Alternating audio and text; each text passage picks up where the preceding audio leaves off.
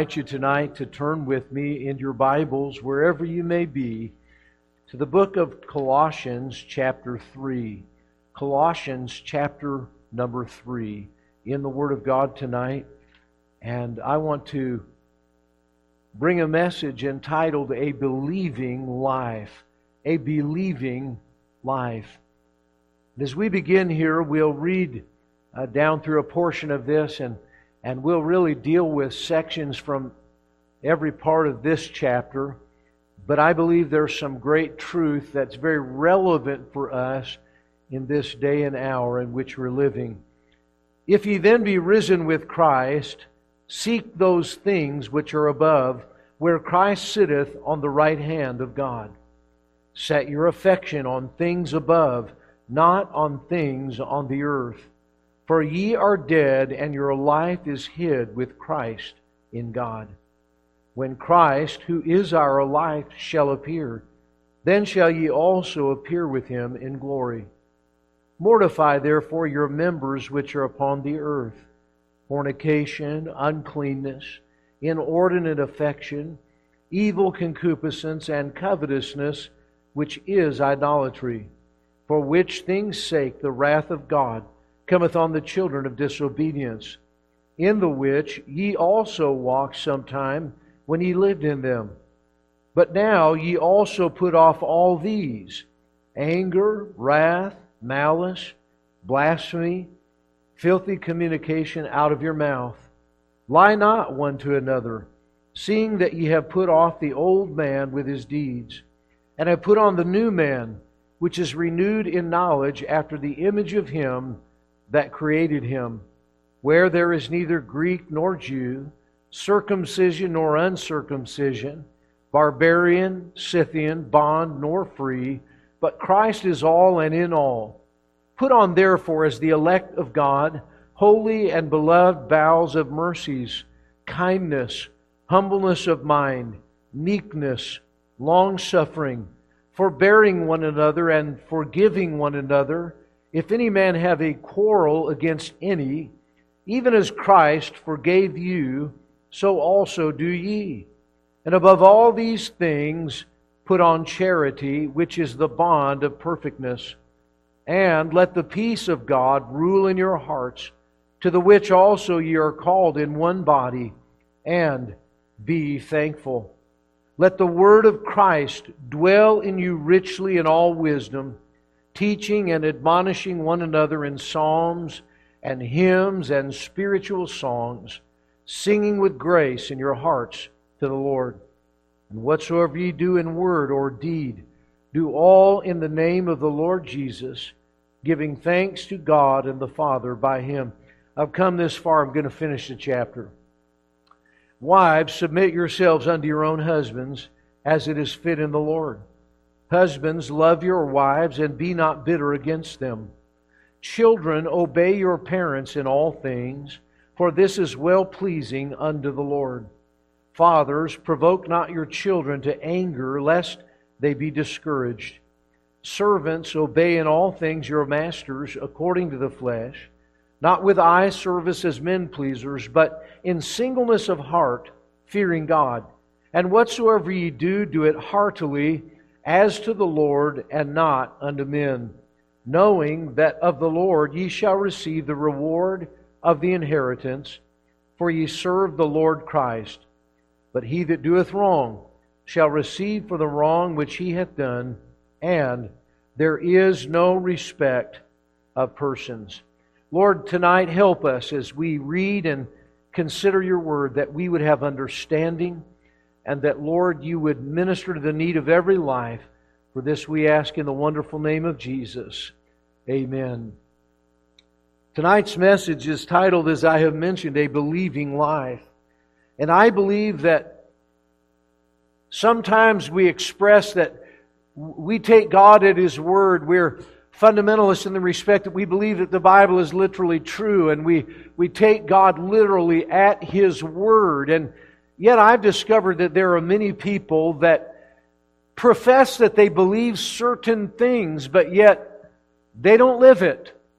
They don't live out what they profess to believe with their lip. We don't see it translated into their life. And, you know, tonight I, I believe that there are some things that we need to consider. For the Lord Jesus promised after his ascension that he would return to rapture the church away from the earth and to take us to glory with him. This is something in the Bible that is known as the blessed hope. And certainly all believers, all true believers in Jesus, will lay hold of this promise and take great comfort in it. But, my friends, if we believe it, we're going to live like we believe it. If we believe that Jesus who died and was buried and rose again and ascended into heaven said, That I'm coming again. And the angels testified and said that this same Jesus, which ye have seen go into heaven, shall so come in like manner as ye have seen him go. If we really believe that, I believe that it's going to be manifest in the, in the way that we choose to lead our lives. There are many that are given over to lip service to the idea of the imminency of the return of the Lord Jesus Christ. And I think that that, that is brought forth in the passage that we're dealing with here this evening. And I believe that we need to consider our lives as believers in the light of the certain and the imminent return of the Lord Jesus Christ. Now, many will read through this and they'll fail to see what I'm talking about, but it is all over this passage of Scripture. And I want us to first take a, take a look here at our union with Christ. And it's so important because in verse number one, the Bible begins by saying, If ye then be risen with Christ. And it's not postulating, Are you? If you are. No, it is a, a rhetorical sense in which the words if ye mean since you are risen with Christ. It's speaking to those who have made a profession of faith in the Lord Jesus Christ. And so uh, it's assumptive, it's assuming that these people that are receiving this letter are indeed believers in Jesus Christ. And since they are, there is some instruction that they are to follow. And so, what we notice is, first of all, our past union with Christ is viewed at Calvary and the empty tomb. It's interesting for us to know that Jesus, who paid the price for all sin, died over 2,000 years ago on the cross of Calvary, and my sin and your sin was laid upon Jesus back then. And so we can say, I am crucified with Christ. Nevertheless, I live. Jesus said that because I live, ye shall live also. So I was crucified with Christ when? 2,000 years ago at Calvary, and I was buried with him. And the Bible reveals such in Romans chapter 6, verses 1 through 3. And I was risen with him. And so I see my past union with Christ as viewed at Calvary and at the empty tomb. So since I am risen with Christ, I understand that I enter into the death, the burial, and resurrection of Jesus Christ. You and I enter into that since we are risen with Christ. And my friends, it stands to reason that there can never be a resurrection without a burial. And there's not a burial until there's a death and so I'm crucified with Christ. Nevertheless, I live. And so sometimes uh, people have a hard time with eternal security. And sometimes religion doesn't help very much with that. Most uh, religion wants to add something to the finished work of Jesus Christ. And what the Bible calls that is another gospel.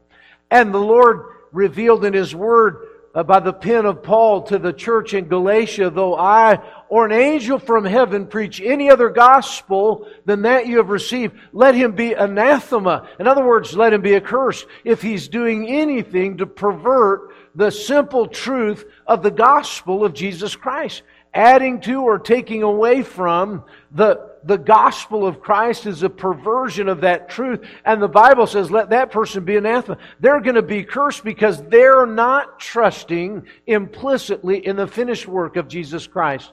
But I tell folks often that when Jesus was hanging on the cross, we were not even born yet. And so Jesus paid for all the sin that we would ever commit in advance. Of course, He paid for sins past in our life. You say, I wasn't born yet. No, but we were alive once in the loins of Adam. And when Adam sinned, man fell, and hence we were born dead because we were sinners. And Jesus took care of that past sin issue for us and from Calvary's perspective, he saw everything down the road that was to come. And he took care of that in its entirety. And that is why when he gave up the ghost, he cried out, It is finished, because the battle was won. The victory was ours through the sacrifice of Calvary. So we see our entry into the life of Jesus in union with him as viewed at Calvary in the empty tomb. And then we see our present union with Christ. For the Bible says, For ye are dead, and your life, meaning the present life that we now live, is hid with Christ in God. So I am presently united with the Lord, and the life that we now live is characterized as secure in Him. My friends, if you wonder about the security of the believer, as many do, I want you to just consider this again. Your life is hid with Christ in God. You think about that. Your life is hid with Christ in God. It doesn't get any more secure than that. You see, that is a position that is impervious to the accusations of the accuser of the brethren. That is a place that is beyond the pale of man's ability to do anything. And the truth is that there is nothing in the world that will ever separate us from that, that union that we have with Jesus Christ from when He saved us. He gave us not only everlasting life, which is a life without end, but He gave us eternal life, which means He gave us His divine life. And if that life could ever end, it was never really life at all. Because Jesus said, I am the way, the truth, and the life. No man cometh unto the Father but by me. We read in First John chapter 5, He that hath the Son hath life. And he that hath not the Son of God hath not life. Why? Because we have the very life of God, eternal life. And this life, the Bible says, is in his Son. So I am presently united with Jesus Christ. I was in time past, and I see my union with Christ as revealed at Calvary and in the empty tomb. I see my union with Christ in this life which I now live, and this life is eternal and is present in its tense. I am crucified with Christ. Nevertheless, I live, yet not I, but Christ liveth in me. And the life which I now live in the flesh, I live by the faith of the Son of God who loved me and gave himself for me. We notice not only our past union with him and our, our present union with him, but we see our future union with him. And herein we draw our theme for the return of the Lord. For the Bible says in verse 4 when Christ, who is our life, shall appear. Then shall ye also appear with him in glory. You see, this is what the Bible has referred to as the blessed hope of the glorious appearing of our great God and Savior, Jesus Christ, we read of in, in Titus chapter 2 and verse number 13. This speaks of that union which is to come. There is the hope of the rapture that we find in the Word of God. And of course, we know that great passage of Scripture in the book of First Thessalonians, chapter 4. But I would not have you to be ignorant, brethren, uh, concerning them which are asleep, that ye sorrow not, even as others which have no hope. For if we believe that Jesus died and rose again, even so, them also which sleep in Jesus will God bring with him. For this we say unto you by the word of the Lord, that we which are alive and remain unto the coming of the Lord shall not prevent them which are asleep. For the Lord himself shall descend from heaven with the shout, with the voice of the archangel, and with the trump of God. And the dead in Christ shall rise first. Then we which are alive and remain unto the coming of the Lord shall be caught up together with them in the clouds to meet the Lord in the air, and so shall we ever be with the Lord. Wherefore, comfort one another with these words. What we discover is that uh, Jesus is coming again, and we have the hope of victory through Jesus. We have the hope of glory through Jesus. And thank God we read in First Thessalonians that God hath not appointed us under wrath, but to obtain salvation uh, through uh, Jesus Christ. We know that uh, the Bible reveals very plainly that the church is not going to go through the great tribulation period, that the Lord God will catch us away and we will be united together with Him. He calls us the bride of Christ. And when He catches us away, guess what's going to happen? that espousal will be made complete. Uh, we will be joined in an eternal union to Jesus Christ and enjoy for seven years what is known as the marriage supper of the Lamb. Now, can you imagine a marriage reception, a wedding reception that lasts for seven years? I got to tell you, that's going to be a time like none other, and I'm looking forward to it. So we look ahead, understanding our future union with Christ as revealed by the fact that He is coming to catch us all away. Now, tonight, as I speak to you, the state of Arizona is under a governor's order for uh, a curfew at 8 o'clock at night. There are people all over these uh, cities of Maricopa County, perhaps even down in Pima County, I'm not sure, but that are uh, protesting and rioting and looting and and we, we look all across the country at all that's going on today. A, a, a, a black police officer in Oakland, California was killed during the demonstrations, and I know that there have been people injured, and there's mayhem and looting and rioting and all manner of uh, evil that's taking place. And I, I just want to say something from the Word of God that the Bible says in the book of James, chapter 1, that the wrath of man worketh not the righteousness of God. And there is no way, no how in the economy of God where people can do the things that they're doing in the name of protest that will accomplish a righteous end. If it does, then the Word of God is not true.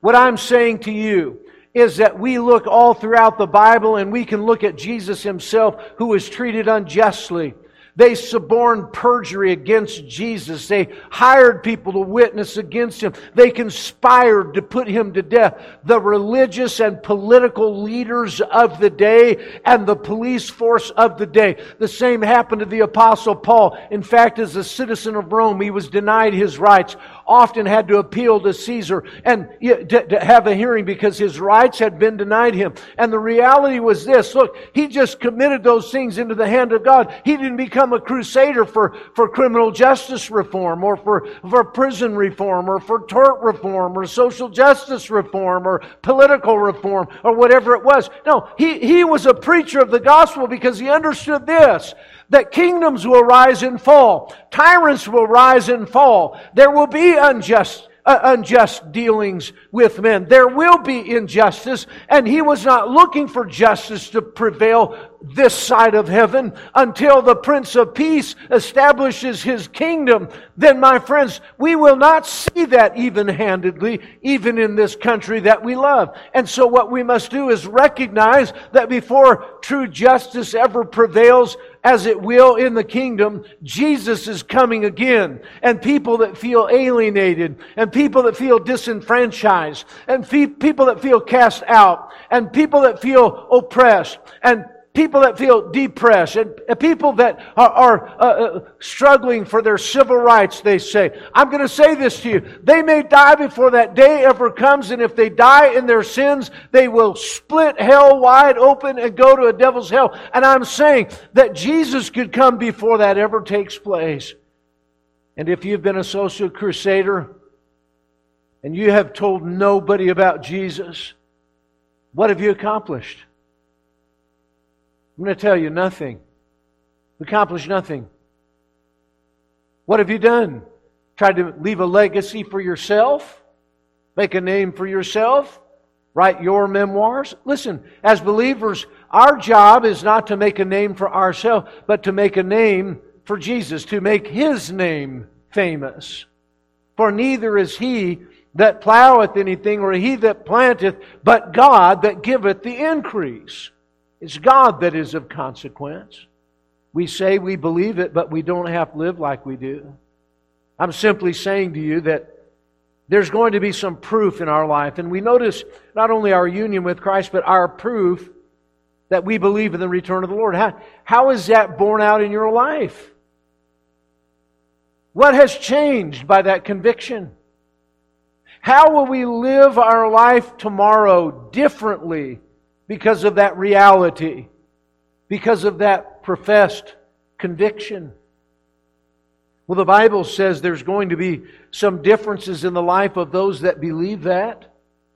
And the Bible reveals this in verse number two set your affections on things above and not on things of the earth. You see, if we really believe that Jesus is coming for us, and we're going to spend not three score and ten like we're promised on this earth, but forever and ever throughout the endless ages of eternity with God in glory, if we really believe that, do you know what? We're going to love the things of this life less and less, and the things of the Lord more and more. Now I'm going to tell you, I've been refreshed in my spirit by the many people who have called and who have written notes and have said, we miss church. We can't wait to get back to church. Sometimes it's true what they say absence makes the heart grow fonder. And when you can't do something, it makes you want to do it even more. That's the, the law of the flesh. When we're told we can't do something, we really want to go do it. And the fact of the matter is this that there are many believers who have been more passionate about wanting to come into the house of the Lord when they couldn't than they ever were before coronavirus was even heard of. And I'm glad that that phenomenon occurred in their life. But you know what? Once all of the restrictions are lifted and we don't have to wear a mask and we don't have to take temperatures coming into church and all of the such like. I wonder if that same passion and fervor will remain in our hearts. I remember after uh, 9 11 how everyone was uh, just so patriotic and flag waving and we are thinking that revival is going to come to America and that the church houses will be filled and they were for a week or two. And now we have people that are old enough to fight for our country and to vote that couldn't even tell you what happened on September 11th, 2001. Many of them couldn't tell you where they were because they weren't even here yet. And unfortunately, we've forgotten. But do you see, when we believe it, we're going to love this world and its things less and less and love the things of God and the heavenly more and more. You see, the believer's affections will be set upon Christ. They will be set upon the heavenly and not upon the earthly. And that's what the Bible is revealing to us. And so we notice this another evidence or a proof, if you will, that we really do believe in the return of the Lord is not only that we're going to set our affections on things above, but also our actions will reveal it. The actions of the believer will be motivated by the conviction that Jesus is coming again. Verse 5 through 11 talks about putting on certain things and putting off certain things. Putting off the sins of the flesh and, and putting on uh, the Lord Jesus Christ and uh, elect uh, of God, put on therefore as the elect of God, holy and beloved vows of mercies and, and all of these things. But what we see is this, that the believer's life, his actions are going to be changed if he truly believes in the return of the Lord. The final words of this chapter are, there is no respect of persons. With God, there's no respect of persons. God is going to come and He's going to deal with us. Did you know that?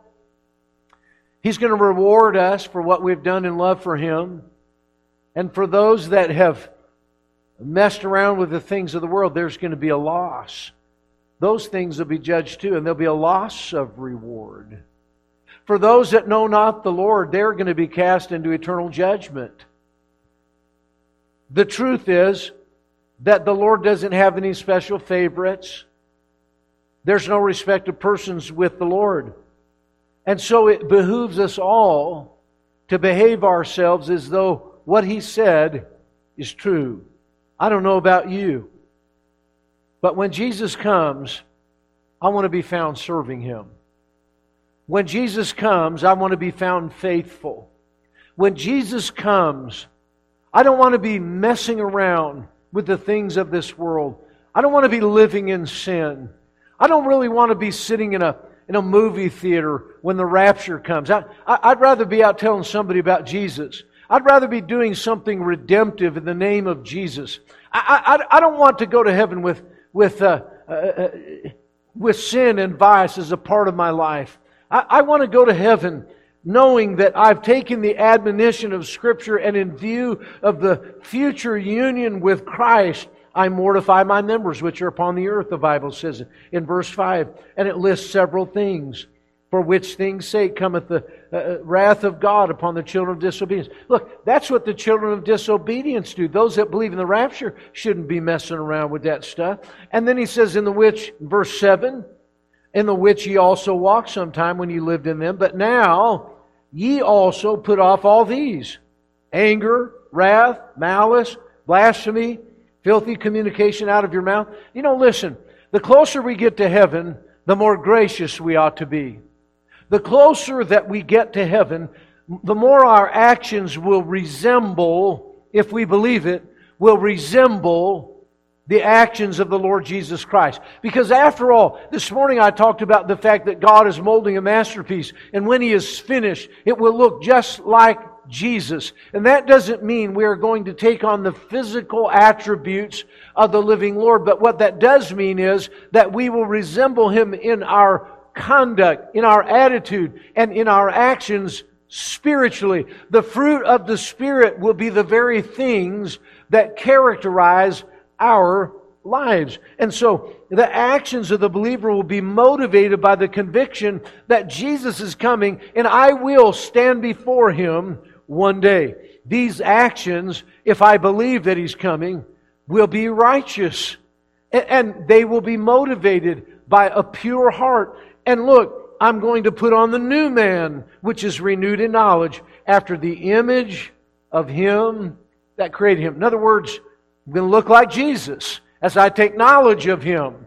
I'm going to look more and more like Jesus, which really speaks to my future union with Jesus because, look, we, we mentioned it today. It does not yet appear what we shall be, but we know that when he shall appear, we shall be like him, for we shall see him as he is. You know, how, how does a person prove that they really believe in the, in the rapture? of the church? Did they write a book about it?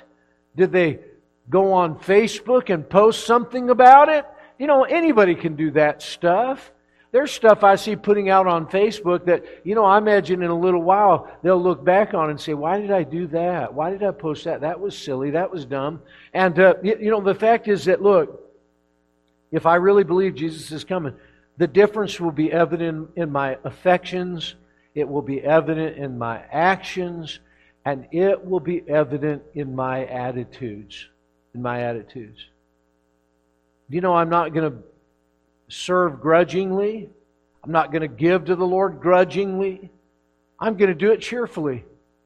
I'm going to be that one that the psalmist wrote of. I was glad when they said unto me, Let us go into the house of the Lord. The Bible says that God loveth a cheerful giver. The Bible says, Serve the Lord with gladness. That speaks to my attitude. And if I know that Jesus is coming, man, I know that there's something better than this to look forward to, and I'm excited about it, and it's going to be revealed in my attitude. You know, sometimes I, I talk to people that have been saved for eons, you know, and they've, uh, they've just become a part of the woodwork in the church because they've been there so long.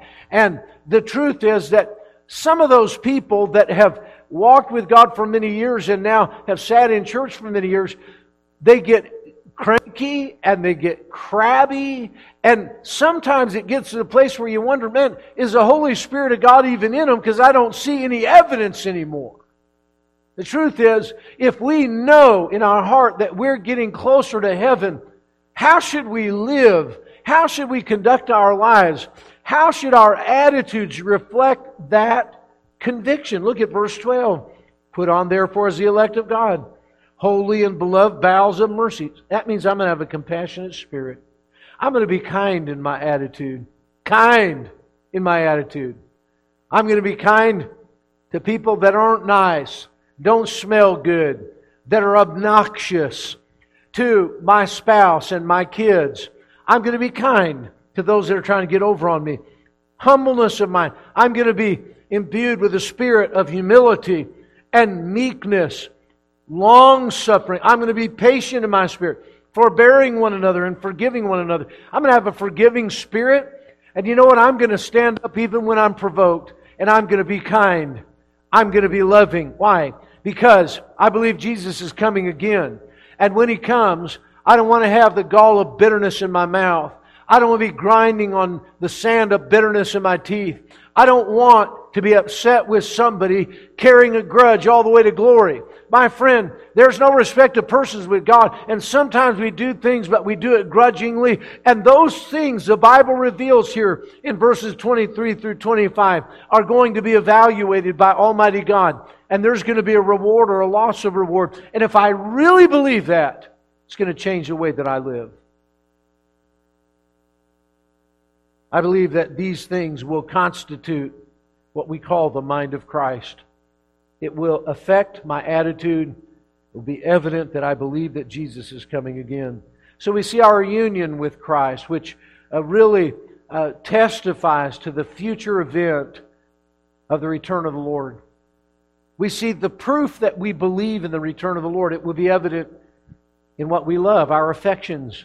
It'll be evident in our actions, the way that we choose to live our lives.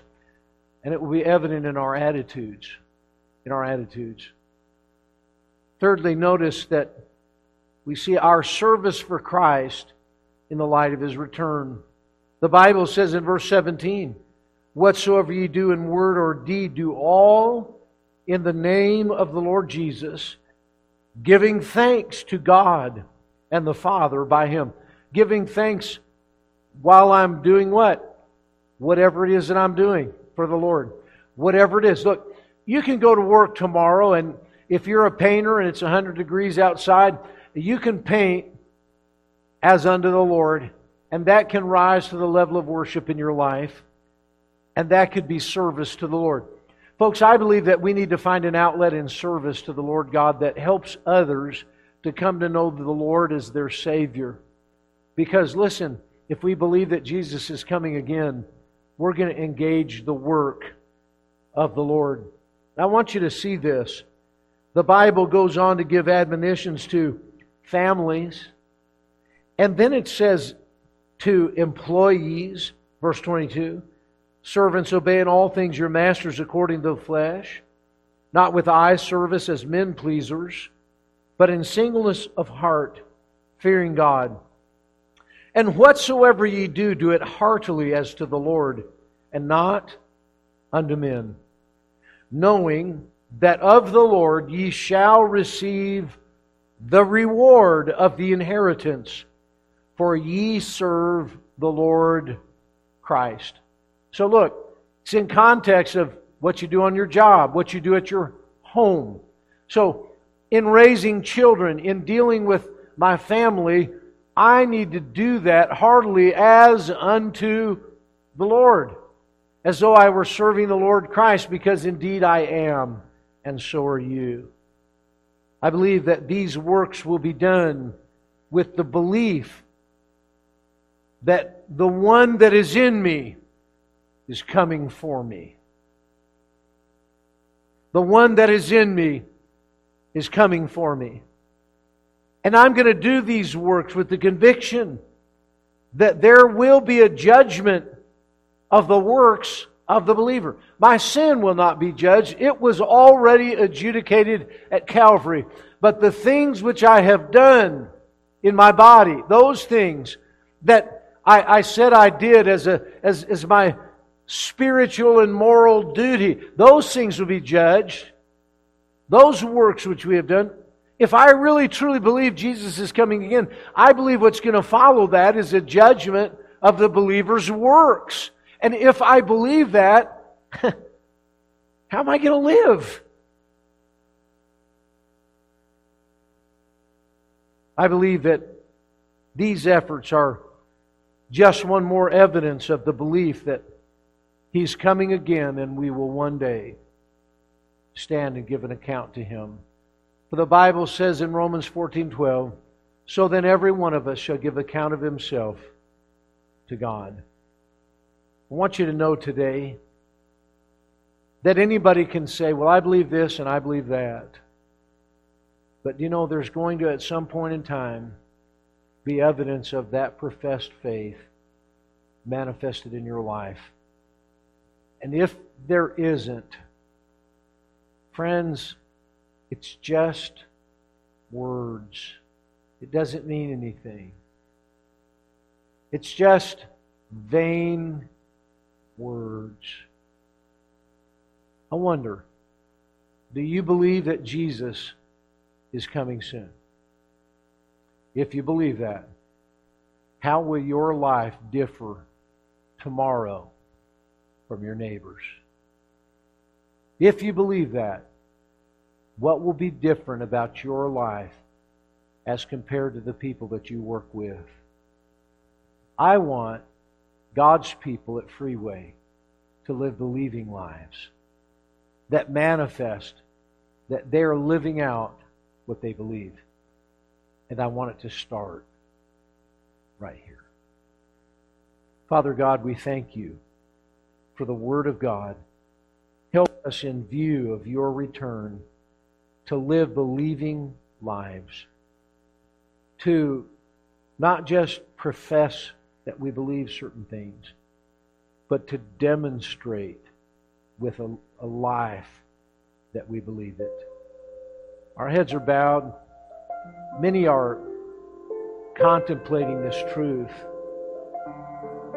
And today I want to say something to you. If you're not saved, if you're not certain that your sins are forgiven, you're on your way to heaven. And Jesus comes after today, after right now. Your doom is sealed. There's no hope. But God in love allowed you to tune into this broadcast tonight, hear this message, know that He's coming again, and you can be prepared and if you've never trusted Him as Savior, you're uncertain that you're on your way to heaven, I want you to listen closely. The Bible says that all men are sinners. That's you and me. We're sinners because we were born that way and because we choose to sin. And there's a consequence for sin. The Bible says the soul that sinneth must surely die. And the Bible says the wages of sin is death. That separation from God in a place of eternal judgment that we call hell. But the good news is that Jesus loved you so much that he didn't want you to suffer that fate. And he came to this earth and he lived a perfect life and he offered himself as a sacrifice upon the cross of Calvary to take your punishment and mine for sin so that he could be holy in offering you forgiveness because the price for sin has been paid. And then invite you to spend forever in heaven with Him because of His sacrifice at Calvary. tonight, if you believe that you're a sinner and you can't save yourself, you know that you deserve to die and go to hell to pay for your sins, but you realize that Jesus loved you so much that He took your punishment. He died on the cross of Calvary, was buried and he rose again to offer you new life with him forever in heaven. if you believe that tonight and you want to receive his forgiveness and the assurance of a home in heaven, I want to invite you to ask the Lord for that. He said, Whosoever shall call upon the name of the Lord shall be saved. If you've never done that, I want you to, in a moment, pray together with me is I pray a sinner's prayer. And I want to say that my prayer won't save you. Only your belief and conviction that those words reflect what is in your heart, what you believe with all of your heart. And if you'd like to know you're forgiven tonight and that you're on your way to heaven, I want to invite you to pray with me just now. Dear Lord, I confess that I am a sinner and that I cannot save myself. I now invite Jesus into my heart and into my life to save me and to forgive me of all of my sin so that I may spend forever in heaven with Him one day. I'm now trusting in Jesus and Jesus only to save me and take me to heaven. Thank you for dying on the cross for me. Enable me to live for Thee for this I pray in Jesus' name. Amen. Now, if you prayed that prayer on the authority of God's word, if you believed what you prayed, you're now saved. Your sins are forgiven. You're a child of God, and, and one day you'll be in eternity with Him. And I want you to know when God gives you salvation, He gives it to you forever. The Bible says it's everlasting life, it'll never end. It's called eternal life. It'll last as long as God lasts, and that's forever. And I want you to know that God understands that we're just dust. He knows we will not be perfect. And tomorrow, should you sin, the blood of Jesus Christ will take care of that one too. Because, as I mentioned earlier, when Jesus hung on Calvary, every sin you would ever commit was in the future. And God saw those those sins too, and He took care of those sins also. And so we can know in our hearts that we are eternally secure. Friends, tonight, Jesus is coming soon. We're living in a time of pestilence, of wars in our streets, a time of unrest, and everything is ripe for the rise of an Antichrist to come to power. But what has to take place first? is the bride of Jesus Christ to be taken out of here. I believe he's coming again. I hope you do too.